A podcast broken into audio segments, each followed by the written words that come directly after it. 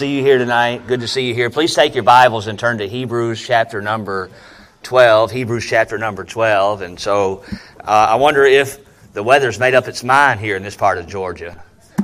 The wind lightened up just a little bit and it was nice and warm. Just a beautiful day. And uh, I explored a little bit, went up towards Springfield, north of here, and I found a, a little creek somebody was telling me about called Ebenezer Creek. You heard of that? And I drove over there, and uh, just a real beautiful place. And so I didn't catch a fish. I didn't try real hard today, but I was just kind of scouting it out, you know. And so one of the first things uh, my son, my eight-year-old, one of the first things he asks us when we pull into a new place, he says, "Dad, reckon there's a place we can wet a line around here?" You know. And I said, "Probably," but uh, uh anyway, it's a beautiful area, beautiful uh, part of the country and a rich history right here in this part of the country as well. And so, Hebrews chapter number 12 is where we're going to start. And uh, tonight, uh, I just want to just again say how thankful I am for the opportunity to be here. We've enjoyed good fellowship and and uh, good food so far, and I think it's going to be uh, that way for the remainder. And so we, we're just very thankful to have an opportunity to be here for this meeting. And so Hebrews chapter number 12, have you found your place there? Now, tonight I'm going to preach on, on a subject I generally uh, will preach uh, something along these lines in every meeting because it's something that we all struggle with. What I'm going to look at tonight, and uh, and we're going to look at it and just get the context of it, and and uh, and just notice what the Scripture says. Notice in Hebrews chapter number 12, I want to identify a couple of different things that, that are interesting to me. Now, when I was in Bible college. Uh, I got saved when I was 27. I went off to Bible college when I was 28. I was green, man. I really was. And and uh, I still am in a lot of ways. And so I know I'm younger than what I look, but I was really learning a lot. And so uh, one of the arguments that would come up sometimes in the dorm room was who wrote the book of Hebrews? And, uh, and some Bible college students, you know, they're just out of high school, really, a lot of them, and so they're college age, and, and they know a lot. And I learned a lot from them because I didn't grow up in a Christian home, but they would talk about who wrote the book of Hebrews. Did Paul, was Paul the human author of the book of Hebrews? You know, was it Apollos. It could have been Apollos. Maybe it was somebody else. And, and, uh, and I would just get fed up and I would say, hey, I know who wrote the book of Hebrews. God wrote the book of Hebrews. Amen. God, in times past, in sundry times, in divers manners, spake. And, uh, and then it says in verse 2 that, and in this day has spoken unto us by his Son. That's chapter 1, verse number 2, not chapter 12, verse number 2. But, uh, but God wrote it. It's God inspired. And really, he gives us three different looks in chapter number 12, and he gives us three different cautions that go with the look. And so, uh, look at verse 1. The Bible says, Wherefore, seeing we also are compassed about with so great a cloud of witnesses, let us lay aside every weight and the sin which does so easily beset us, and let us run with patience the race that is set before us. And so, the idea here is of an arena, uh, a large arena, and, uh, and thousands and thousands of people are there to spectate. And, uh, and it's a great cloud of witnesses, and this really refers to a look back. And, uh, and one of the problems that uh, is being addressed in the book of Hebrews is that there were some who professed Christ as Savior, and uh, then they would draw back. Maybe they would put down their profession of faith, maybe because there was some family pressure, and that doesn't happen a lot in America. It does happen some. I led a guy to Christ about two weeks ago down in Florida, and he began to tell his family about what he'd done, and they were all Jehovah's Witnesses, and they, within a week they had disowned him. And so he faced some severe persecution, really, for uh, trusting Christ as Savior. And so uh, it was that way for these first century uh, Hebrew Christians. It was a lot of pressure, a lot of pressure on them. And the book of Hebrews is really a book to encourage them to stand fast. And basically, the writer says, hey, there was a whole great of cloud of witnesses before you that followed the Lord and served the Lord, and God took care of them. And so the first look is a look back. Now look at verse 2. Looking unto Jesus, the author and finisher of our faith, who for the joy that was set before him endured the cross, despising the shame, and is set down at the right hand of the throne of God. So if verse number 1 is a look back, what's verse number 2? It's a look up towards heaven. And, uh, and, and, and, and some of the greatest counsel that I ever got was from an older preacher. He said, just keep your eyes on the Lord. Just keep your focus on the Lord. And it sounded trite and, you know, it just kind of sounded cliche. but there's a lot of good truth and reality in that. We get distracted with a lot of different things, and the scripture says, looking unto Jesus, the author. And so that's a look up. Now come all the way down, come all the way down to verse number 15. You have uh, another word there. Uh, the Bible says in chapter, in chapter 12 and verse 15, looking diligently lest any man fail of the grace of God. Now, I don't believe that's referring to losing your salvation. I believe once you're born again and you're born into the family of God, you're always going to be a child of God. The fellowship may change, but the relationship will never change. You'll always be a son or daughter or a child of God once you're born again. And so I don't think it's referring to falling from grace in the means that you'll lose your salvation, but it, it is a warning. It says, looking diligently, lest any man fail of the grace of God. And here's a caution, lest any root of bitterness springing up trouble you, and thereby many be defiled. So in verse number one, we have a look back. In verse number two, we have a look up, looking unto Jesus. And here in verse number 15, you know where this look is? It's a look in. It's a look in at the heart. And it's a very, very, uh, very severe warning. You, you see the word used twice, lest any man fail. And then it says, lest any, what's the next word? Root, lest any root of bitterness springing up trouble you, and thereby many be defiled. Here's one thing I'm learning, Pastor Springer, that everybody at some point in time, whether you're a teenager, whether you're single, whether you're married, whether you're young, or whether you're old, everybody at some point in time struggles with this root of bitterness. It's a battle. Now, when I'm talking about bitterness, I'm not talking about, uh, you know, when you're, when your kids, or you take your kids to the restaurant, maybe your grandkids, and they order water with a lemon, and my kids used to ask for the lemon. They wanted to take that lemon, and I love to watch them put that lemon in their mouth and bite down on it. It set their teeth on edge, and boy, they would grimace, and we would laugh. You know, that's what you do when kids do that. I'm not talking about tonight about bitterness or sourness in your, in your mouth. I'm talking about bitterness or sourness towards somebody else in your heart. And, uh, and everybody battles bitterness, and, and, uh, and we're going to look at it tonight and how to get victory over it. So let's pray together. We'll dive right in. Let's pray, please. Father, we thank you for your goodness and thank you for uh, your mercy and your grace. And thank you that, Lord, that, Lord, none of our problems are new problems. And I thank you that the Bible is not an old fashioned book, it's a timeless book. It's for every generation and every age because our problems have not changed. And I pray that, Lord, you'd help us tonight if there's somebody here that's struggling with bitterness in their heart. Maybe they've been holding on to that root of bitterness for a long, long time. I pray that tonight you'd give them victory over bitterness so that, Lord, they could really enjoy uh, what being right with you and right with their fellow brothers and sisters in Christ, what it's all about, and Lord, it is just, just a little bit of revival truth, and I pray that you'd help us and as we look at it. And I thank you in Jesus' name. Amen. So it's really simple tonight. I'm going to give you three, uh, three points, you know, because every preacher has to have three points. No poetry tonight, though. But I want us to look at this verse specifically, and I want us to notice about this root of bitterness. I want you to notice, number one, the hidden aspect. The hidden aspect about bitterness. The Bible says very clearly, lest any root of bitterness springing up trouble you. Now, I don't think that God could have used a better word to describe bitterness than a root. Uh, you know what's kind of significant about a root? Now, there's always exceptions to the rule, but most of the time, a root, where do you find a root?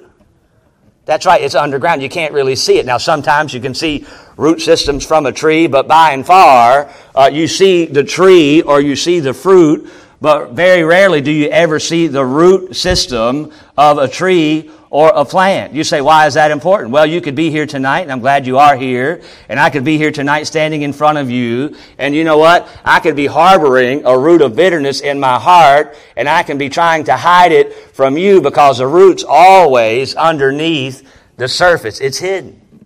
And so that's how the root of bitterness works. It starts out small and it's in your heart and, uh, and just begins to grow over time. There's bitterness and unforgiveness there. And, uh, and, and we think that it's easy to hide because it's under the surface. It's interesting about a root. Our roots are stubborn. Uh, they tell me if you have a garden, I don't have one because we live on the road most of the time, but they tell me if you have a garden, you have to weed the garden. Now, if I was going to weed the garden, what, I would do is probably I, anything that looked like something other than, than what I was trying to grow, I would just kind of pluck it up or cut it down. But they say that you can't really get rid of the, the weeds until you get down to the roots and get out the roots. And sometimes those roots could be really, really stubborn. And, uh, and if you have a root of bitterness in your heart, can I tell you, and you probably already know, it's easy to hide from everybody, but it's stubborn. Uh, you say, well, I'm justifying my bitterness. You don't know what that person said to me. You don't know what that person did to me. And that root of bitterness, it's under the surface, it's hidden, and it's stubborn. It's interesting also that uh, if you plant a garden and you, you allow those weeds to grow up and those roots to go down, you know what's going to happen? They're going to suck, those weeds are going to suck the nourishment and life out of all of those plants around them. Can I tell you? Bitterness will suck the spiritual life out of you and your spouse and your family and your church family. It'll suck the nourishment. It'll suck the life out of everybody around you. And God explains bitterness as a what? It's a root. It's hidden. It's stubborn. Uh, sometimes the root will get exposed, and you know what happens uh, if you're walking along a trail or something by the river or a pond, and and the roots get exposed. You know what happens sometimes? They'll trip you up. You ever tripped on a root before? And so this matter of bitterness, everybody struggles with it. Everybody battles it, but it's the number one hindrance to spiritual growth in our churches across this land. It's this root of bitterness. So, point number one is the hidden aspect. God says, uh, Look diligently, lest any man fail the grace of God, lest any root of bitterness springing up trouble you, and thereby many be defiled. Now, take your Bible, please, and turn all the way back with me to an Old Testament book of Ruth. The book of Ruth. You say, Where in the world is the book of Ruth? Well, find Joshua and Judges and keep turning past Judges. You'll come to the little book of Ruth there in the Bible. And so, point number one was the hidden aspect. God explains bitterness as a root. Number two, I want you to notice the human aspect. Uh, what's bitterness really look like? Can you really hide it?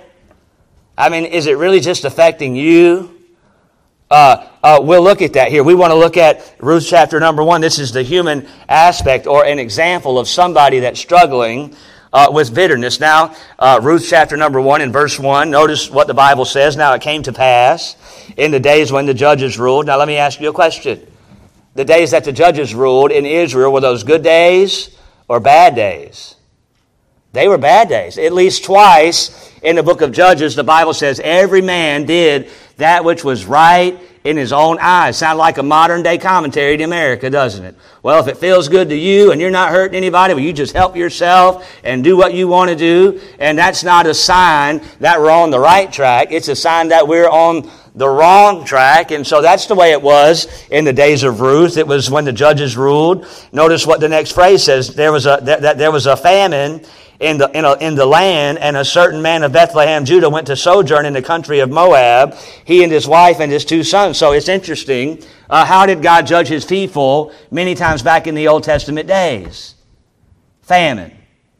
That's how he would get their attention. He'd withhold the rain, and we looked at that just a little bit uh, yesterday morning. But here, I believe God's people, because they've turned their hearts away from God, they're under judgment. God has withheld the rain, and so there's a famine in the land. And the Bible says a certain man of Bethlehem, Judah, went to sojourn in the country of Moab. Now, Bethlehem, Judah is a pretty amazing uh, word. It means house of bread. Now, isn't that ironic?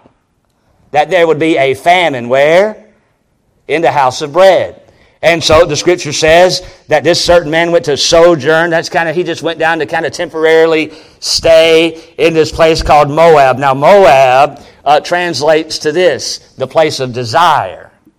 Now, if you know anything about Old Testament Moab, it was not a place for a child of God to go. It was a worldly place. They had a different view on marriage. Uh, they had a different view on morality. They had a different view on uh, child bearing and raising up children, and they worshiped false idols where they would take their firstborn and they would offer up their firstborn male to a god called Chemosh or sometimes called Molech, and they would offer him, offer their firstborn son to this god, and they would offer him and burn him alive as an offering to a false idol. Moab, the Moabites, hated the children of Israel. So historically and theologically and logically, this man could have went anywhere, but he should not have went to Moab. And so the Bible says the name of the man was Elimelech. And the name of his wife, Naomi. Now, Elimelech means my God is king. That's a good name, isn't it? Uh, Naomi, you know what it means? It means the pleasant one or gracious one. And so, what a sweet couple here. And the Bible says that uh, they had uh, two sons, Mahlon and Chilion, Ephrathites of Bethlehem, Judah. And the scripture says, and they came into the country of Moab and continued there. It's interesting, there's a play on words here, and you don't really see it unless you dig a little deeper. It says in verse 1 they went to sojourn. It says in verse number 2 that they continued there. And so the idea was they were going to go to Moab they were going to look around. Maybe he was going to look for greener pastures, you know, because there's a famine in Bethlehem, Judah, and, and a man's got to provide for his family, right? And so he goes down there just to check it out, and they're just going to look. They're not going to stay, but you know what the Bible says? They continued there. Have you ever heard this saying before? Sin will take you farther than what you want to go. It'll keep you longer than what you wanted to stay, and it's always going to cost you more than what you're willing to pay. I believe that this man, this husband, this dad, I believe he led his family right out of God's specific will into a place of desire, into the place of this man's own will, and judgment was about to come upon this man's family. Notice what verse 3 says. And Elimelech, Naomi's husband, died. And she was left under two sons. Now that's bad, isn't it? I mean, you, you think about it. You put yourself in her sandals. She's a stranger in a foreign land.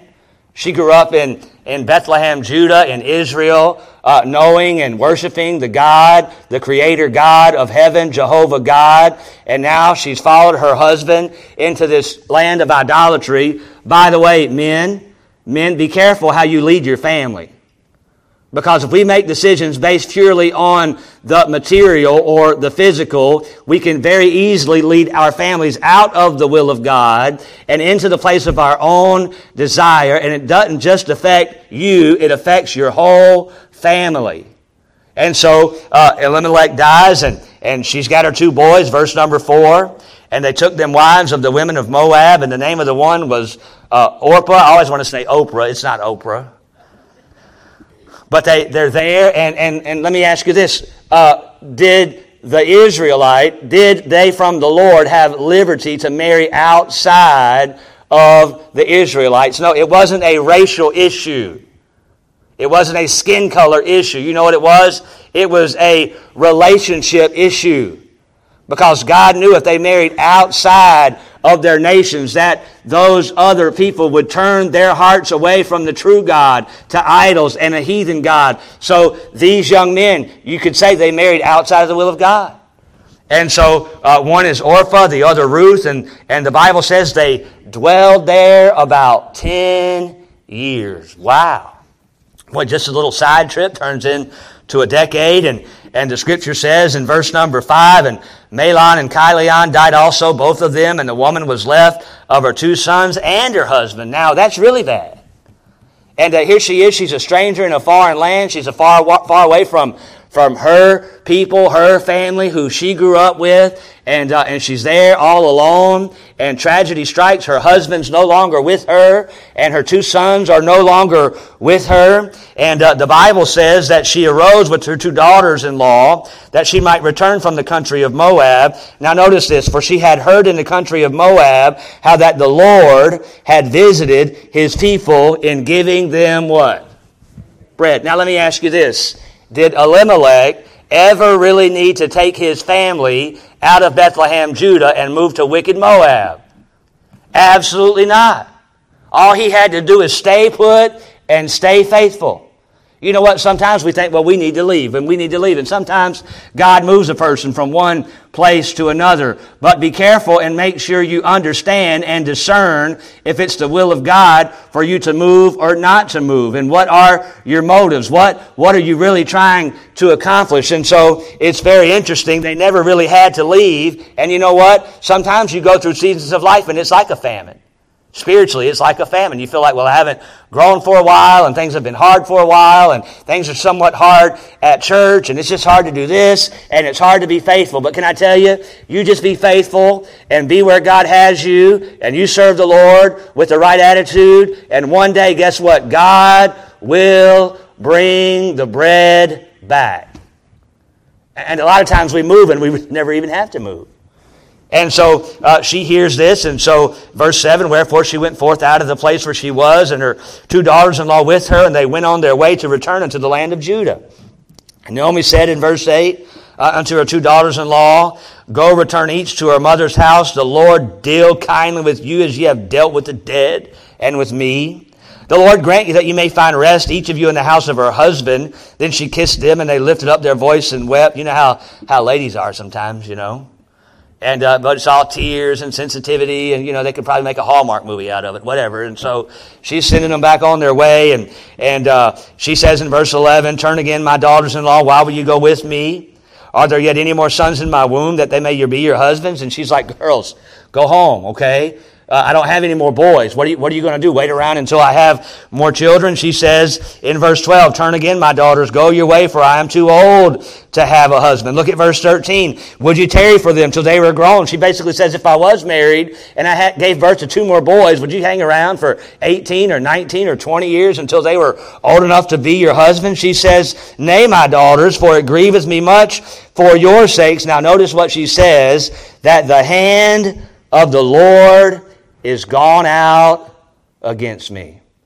Now, I'm not trying to make light of her, her struggles. I mean, she's lost her husband. She has lost her two children. She's been a stranger in a foreign land. I understand it's probably difficult, but if I read this, it's not hard to see that Naomi is struggling with the root of bitterness. Uh, and she says, The hand of the Lord has gone out what? Against me. Now, let me give you a few indicators that you might be struggling with the root of bitterness. Number one, bitter people usually don't give good advice. You, you see it right here. Look at verse number eight. She says, Go return each to her mother's house. She says in verse 11, And Naomi said, Turn again, my daughters, why will you go with me? Verse 12, she says, Turn again, my daughters, go your way in verse number uh, 15. She says, Return thou after thy sister in law. And so, you know what a bitter person does? A bitter person does not give good advice. You know why? They're bitter. And, and you know how they see their wor- the world? They see the world through the eyes of a bitter person. They're critical of everything. They're critical of their spouse. They're critical of the pastor. They're critical of this. They're critical of that. And it seems like the whole world is against them. And if that's the way you think or that's the way you feel, you might be struggling with the root of bitterness. She says at least three or four times, girls, go back to where you came from. And I tell you, Moab's not the kind of place that you want your daughters to be living. And she tells them to go back, go back to your mother's house, go back to where you came from, go back to wicked Moab. She's not giving good advice. Look at what the Bible says in verse number 8. She says, Go return each to her mother's house. The Lord deal kindly with you as ye have dealt with the dead. Well, what's she referring to? Her sons. And a bitter person, number one, never gives good advice. And a bitter person, number two, always focuses on the negative. Woe is me. have you ever met somebody that lights up a room when they leave? Evidently, you have. And, and, there's some people that you're almost afraid to ask them how they're doing because they're going to tell you. They're going to tell you, man, this is bad and this is wrong and, and this hurts and woe is me and the world's falling apart and, and man, did you see so and so slap so and so yesterday and it's just all a mess. You know, the world's just a terrible place and it's not getting any better and tomorrow it's going to be too hot and Thursday or Friday it's going to be too cold and, and you can just never keep them happy. They don't give good advice. They're critical and they're always focusing on the negative. You know why? Because because they're bitter. They're struggling with bitterness. I like what Abraham Lincoln said. He said, instead of complaining that our rose bushes have thorns, we ought to be thankful that our thorn bushes have roses. And you know what? It's a matter of perspective. It really is. And so, and so she's not giving good advice. She's focusing on uh, the negative. And so uh, you come to verse 15, and she said, Behold, thy sister-in-law is gone back unto her people. She's referring to Orpha and unto her what? little g gods, return thou after thy sister in law. And Ruth said, Entreat me not to leave thee, or to return from following after thee. For whither thou goest, I will go, and where thou lodgest, I will lodge. Thy people shall be my people, and thy God my God. How do you argue with somebody like that? You can't. And so here Ruth is. Ruth is determined to follow Naomi back to where uh, the Lord brought her from. And she says in verse number 18, when Naomi saw that Ruth was steadfastly minded to go with her, she left speaking unto her. She, she just quit trying to argue with her. Verse 19, so they two went until they came to Bethlehem. And it came to pass when they, come, when they were come to Bethlehem that all the city was moved about them. And they said, Is this Naomi? Now, how long she been away? She's been away for 10 years. And uh, have you ever met somebody that you haven't seen in a long time? I, I remember meeting guys I went to high school with that I was really good friends with, and I didn't get saved till I was 27. But I've crossed paths with them a couple of times, you know, uh, 10 or 12 or 15 years after I've been in high school with them. And, uh, and you know what? Sin will take its toll. And you're like, is that so and so? I mean, they, they look old. And I can remember when they were growing this way, and now they're, no, we won't go there. But, but we look, and you know, the Bible says the way of the transgressor is hard. And here she comes back, back in. Now, what's Naomi? What's her name mean in Hebrew? It means the pleasant one or gracious one. They see these two strange people coming back in, and they said, Is this Naomi? Are you kidding me? And uh, and you know what? When you're struggling with a root of bitterness, you don't give good advice. You focus on the negative, and you rob yourself of the peace and inner joy that only God can give. And everybody sees it, you know. And we think sometimes that we can hide this root of bitterness and it won't affect everybody else. It won't affect my husband or my wife. It won't affect my children. It won't affect those people. It's only going to affect me. And we think we're fooling others, but in reality, we're only fooling who? Ourselves. Everybody sees it. They say, Is this Naomi? Notice verse 20. And she said, Call, and she said unto them, Call me not Naomi, call me Mara. You know what it means in Hebrew? It means bitter. And she's not even trying to hide it. She says, Call me Mara, for the Almighty has dealt very bitterly with me. Number one, bitter people don't give good advice. Number two, bitter people don't, uh, they, they tend to only focus on the negative. Number three, bitter people deprive themselves of living joyful lives. Number four, bitter people, you know what they do? They often blame others for their problems. They blame other people. And, uh, and it's interesting to me, she's not just blaming another person. She, say it, she says, The Almighty hath dealt very bitterly with me. You know who she's blaming? She's blaming the Lord. Can I tell you, I, the Lord's not the source of 99.9% of my troubles. Can I tell you, the devil is not even the source of 99.9 percent of my problems. We like to blame, as independent Baptists, we like to blame everything on the devil, but it's not the devil that'll stop you. It's that little grain of sand in your shoe that'll get you. And I'll tell you, my number one problem and your number one problem is it's me. And, uh, and she's blaming, she, you, know who, you know who she's blaming for her circumstances? She says, The Almighty hath dealt very bitterly with me. My pastor used to say this that mankind, human nature, has a PhD in justifying their sin. We do. We can justify whatever we want to. When I got saved, I got saved when I was 27 years old, and I was I started smoking cigarettes when I was 12, and uh, and they're very addictive. And when I got saved, you know, I didn't see a Bible verse that says, "Thou shalt not smoke Marlboros," you know. And uh, and I used to justify it. Well, the Lord grew it. You know what I mean? Uh, the Lord grew it, so it must be for our enjoyment. I'm thinking to myself, you know, get a brain. And, uh, but we justify our sin. I think about Adam and Eve. It goes all the way back that far when Adam and Eve sinned in the garden, and Adam came down in the cool of the day, and uh, he begins to ask questions. Adam, where art thou? And, and he sees Eve, and he talks to Eve. Eve, what's going on? And the first thing she said, it, it wasn't me. What'd she say? It was the, the serpent. Everybody blames things on the snake. Everybody hates a snake. And, uh, and then the Lord comes to Adam. Adam, Adam, what's going on here? He says, What wasn't me. It wasn't me. It was the woman. And you know what he says after that? It was the woman that thou gavest to be with me. And so Naomi's doing the same thing. None of our problems are new problems. When we're bitter, we're critical, we don't give good advice, we only focus on the negative, we deprive ourselves of joyful living, and bitter people always blame others, and ultimately they blame God for their circumstances. Notice what she says in verse number 21. She says, I went out full, and the Lord hath brought me home again empty. I think this might be the saddest, really the saddest indicator that somebody's struggling with bitterness. They are totally, totally blind to the blessings of God. Totally blind. I mean, she's back. She's alive. God's been taking care of her people. And, uh, and yes, there was tragedy, but she comes home and she goes, Oh, God's been so bad to me.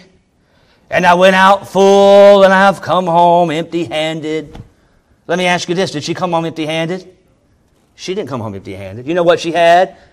She had an on fire for the Lord convert out of Moab, followed her all the way back to Bethlehem, Judah, and said, Your God is going to be my God. Can I tell you, I'd like to have me a convert out of Moab following me around the country right about now.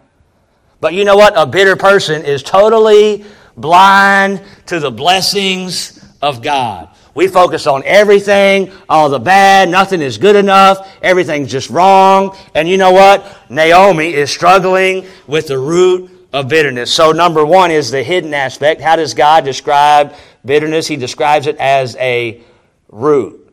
You can hide it underneath the surface, but eventually it's going to drain the life out of you and everybody around you. Eventually, that root is going to trip you up. He gives us a human aspect, what it looks like when a person's really harboring bitterness. But let me give you point number three. This is the hard aspect of bitterness. What do I do with it? How do I extract the root? Well, take your Bibles and turn to Ephesians chapter number four. Ephesians chapter number four.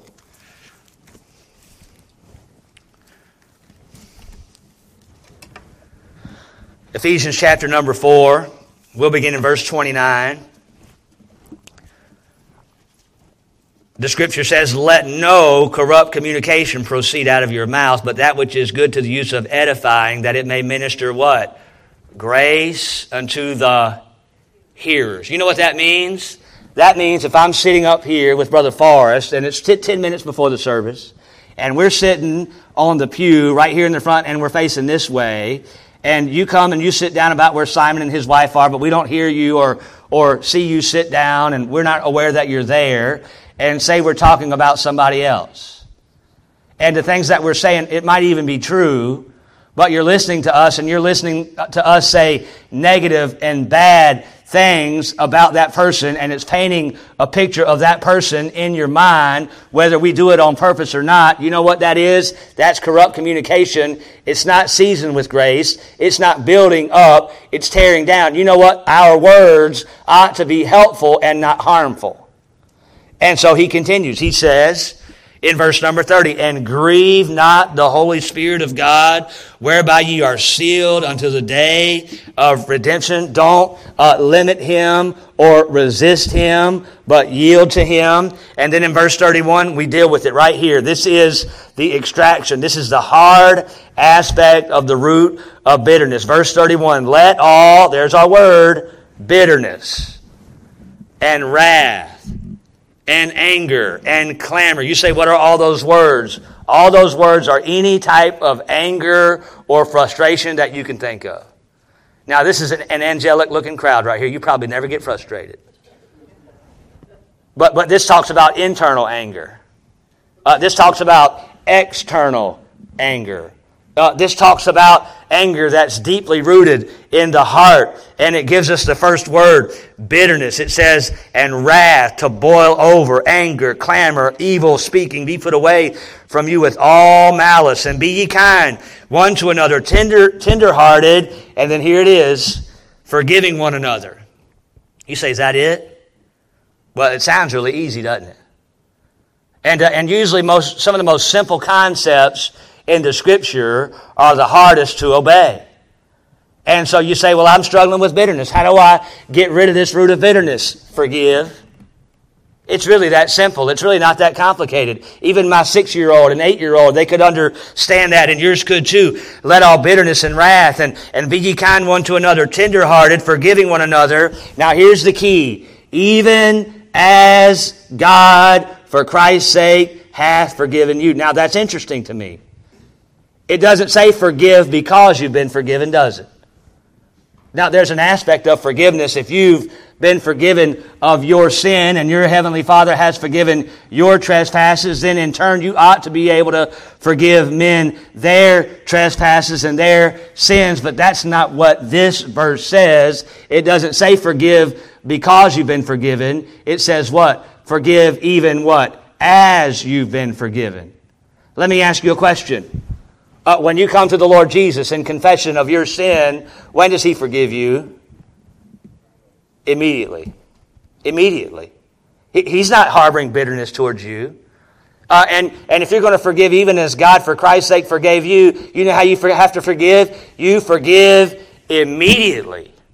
Immediately. If you were to close your eyes right now and some person's face would flash in your mind. Maybe it's an ex spouse. Maybe it's somebody from your childhood. Maybe it's somebody that you used to go to church with, and that, that face or that name flashes before your eyes, and there's unforgiveness there. Can I encourage you? Don't let the root grow any deeper. You're robbing yourself from your full potential and what you could be in the Lord, and you forgive immediately.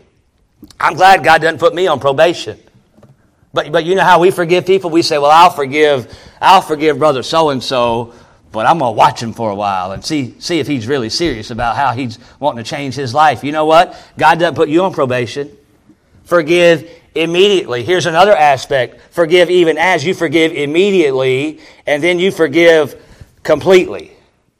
Completely. That means you're not going to keep digging up old stuff from the past. You say, but it's lodged there. I don't know how to get rid of it. You choose not to hold that person to whatever they done for you. You choose to release it. That's what forgiveness is. You make a choice and you do it immediately and you do it completely. Uh, have you ever heard somebody say this? Well, that's water under the bridge. Yeah, we're good. You know what I mean? Or they say, you know what, we, we buried the hatchet on that years ago and you know, you know what, we're good. Here's the problem with that. A lot of times we wire the bridge with dynamite just in case we need to get back there and blow it up, you know. Or, or we bury the hatchet and we'll leave about this much of the handle sticking up just in case of emergency. You know, we got to get back to the hatchet. Now, let me ask you this. Is that forgiveness? It's not. You forgive immediately and you forgive completely. You say, preacher, you have no idea what that person has done to me. You're right. I don't need to know but nothing that anybody has ever done to you or, can, or to me can compare what we have done to the Lord Jesus. Uh, he who knew no sin was made to be sin for us. He carried that burden all the way to Calvary.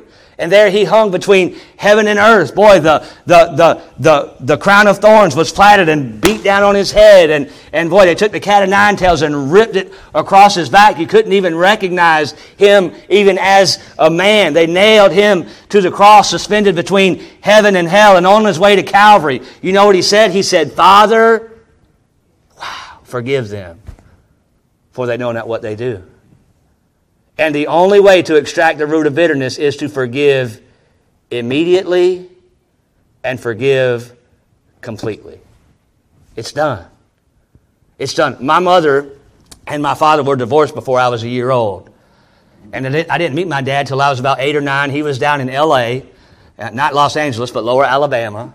And uh, my mom, she moved back with me, and we were in, in just outside of Charlotte, North Carolina, and that's where I grew up uh, a good part of my life. And and I didn't meet him till I was about seven or eight, maybe a little bit older than that. And, and, uh, and my mom, she got remarried when I was about two or three years old. So I, I thought my stepdad was always my dad, and I carried his last name for, for many years. But then my mom got a second divorce. And I had a half sister. That was really hard, you know. And, and this is the world's mentality on divorce. Well, the kids are resilient and they'll pull through. No, they won't. It, it affects them. It, it, it, it, does not help them. It, it hardens them and it hinders them for the rest of their life. Now, God can help get the victory over that, and He delights to do that. But by and far, unless the grace of God steps in, that child is going to have struggles for the rest of his or her life. And you know what? I began to get bitter. Not just towards my mom and my stepdad and her new boyfriend. I began to get bitter really towards all adults. And you know what happens to a young person? The walls go way up. And then it was interesting when I was born again when I was 27. If any man be in Christ, he is a new creature. And uh, I, I began to experience what it was like to have all of my past sins forgiven, present and future sins. And, and boy, I was just marveling at God's mercy. And you know what God began to teach me? I was bitter. I was bitter towards my mom. I was bitter towards my dad. And you know what? God was impressing upon my heart. If I can forgive you, it's the least that you can do to forgive them. And by the way, I wasn't there. I don't know all the details. And uh, you know what I did? I, I forgave uh, and to the best of my ability. I'm not bitter towards my dad. I have a relationship with him. I'm not bitter towards my mom. She was saved a number of years ago, and and uh, she used to think we were crazy. Now she's in our corner, you know, and she she's encouraging us, and uh, and it's just amazing. But you know what? There's nothing like getting that weight off of your chest that you carry for so many years. It's burdening you down. It's making it hard for you to enjoy life. It's just a heavy, heavy burden. And you know how you get rid of it? You just get rid of it immediately. You say, Lord, I forgive. I forgive the best I can. I'm releasing and I'm just getting rid of that burden. I'm forgiven immediately and I'm forgiving completely. Now, now watch this. You get it right this way with the Lord, but it's not right until it's settled right. Then you know what you do? You got to get it right this way. You get it right with the Lord, and if it's humanly possible. It's not right until you get it right with that person. You might have to make a phone call. You might have to make a visit. You might have to cross the aisle and you might have to apologize. You might have to humble yourself. You might have to say, you know what? I forgive you. Say, well, I'm trying to do that and I've tried to do that, but they won't listen. Hey, you can't control their obedience, but you know who obedience you can control? You ought to be able to control your own. And I, and I tell you sometimes what this looks like. You call a person up or or you visit sister so and so because she made you mad and she did something terrible, or brother so and so, or maybe a spouse, maybe some, it was just, just a bad deal, and you contact them and you say, you know what? I, I remember what happened. And for a long time, I've really been struggling with this root of bitterness towards you. But I just want to let you know that, that I've gotten it right with the Lord, and He's forgiven me, and I just want to let you know I'm forgiving you. And you know what happens? We call it revival. It's that, it's that reset button where everything gets back to where it should be. Uh, God's released you from the bitterness and you've released that person. And you know what can happen? Joy and spiritual growth and the joy of your salvation and life begins to get fresh and anew again. And it's normal Christian life. We call it revival, but you got to get rid of the root of bitterness, but it's hard. It's really, really hard. There was a young lady, her name was Charlotte Elliott, and she grew up many, many years ago, and all she wanted to do as a little girl, all she wanted to do was serve the Lord with her life. That's all she wanted to do was serve the Lord. Well, when she became a teenager, she contracted a debilitating disease that crippled her for the rest of her life. And as she began to grow as a woman, uh, she began to get very, very bitter at everybody. And she, she got so bitter, even towards the Lord, that to her own admission, she began to even doubt that she was even saved. And so she sat, she sat down at a table with a friend of hers and just kind of opening and, and bearing her heart and, uh, and just telling about her, her, bitterness. And her friend encouraged her and he said, Charlotte, you need to get this right. And she, she said, I don't know how to get it right. The bitterness is just too deep. It's just too deep. I don't know how to get it right. He said, Charlotte, you gotta, you gotta go and get this right with the Lord. She said, I don't know how to go and get it right. He said, Charlotte, you need to go just as you are. You just need to go just as you are. And so Charlotte got alone with the Lord, and you know what she did? She confessed her bitterness. And it wasn't long after that that she sat down with a pen and she began to write a song that a lot of us would be familiar with, Just As I Am, without one plea, but that thy blood was shed for me. Now, we sing that a lot as an invitation to salvation, but you know what that is? That is really a return of the investment of a bitter person who got right with God. And God will use all kinds of people. He'll use old people and young people. He'll use white people and black people. But God will not use a bitter person, but God will use a bitter person who has been forgiven and granted forgiveness. And tonight, if you have bitterness in your heart, you need to extract the root of bitterness immediately and completely. Get it right with God and get it right with fellow man and experience new joy in Christ. Would you bow your heads with me, please, in prayer? Thank you for coming tonight and thank you for listening so well. But perhaps there's somebody here tonight that's struggling with bitterness. You'd say, Preacher, I've had bitterness in my heart for a long time. But tonight you want to get it right. And to the best of your ability, with God's help, you say, Preacher, I've been bitter, but God spoke to my heart, and I want to forgive immediately, and I want to forgive completely. And with the Lord's help, that's what I'm going to do. I've been bitter, but it's all going to change tonight. I'm going to extract the root of bitterness. I'm going to forgive immediately, and I'm going to forgive completely. Could I pray for you tonight? You'd say, God spoke to my heart about an area of bitterness that I need to get straight. Just hold your hand up high in the air and put it right back down. There's one. Is there anybody else? Is there anybody else? You say, Preacher, I've been bitter and I need to get it right. Maybe you've been bitter towards your spouse. Husbands, love your wives and be not bitter against them. Maybe a wife has been bitter towards her husband. Maybe there's teenagers that are bitter towards their parents. Extract the root of bitterness. Forgive immediately and forgive completely. Is there anybody else? Anybody else that would say, I need to have victory over this root of bitterness and I'm forgiving? Just put your hand up and put it right back down. Anybody like that at all? All right, let's bow and pray together. Father, we thank you for, uh, Lord, good words of instruction from the scriptures. And Lord, it's really simple to read, but it's really hard to practice.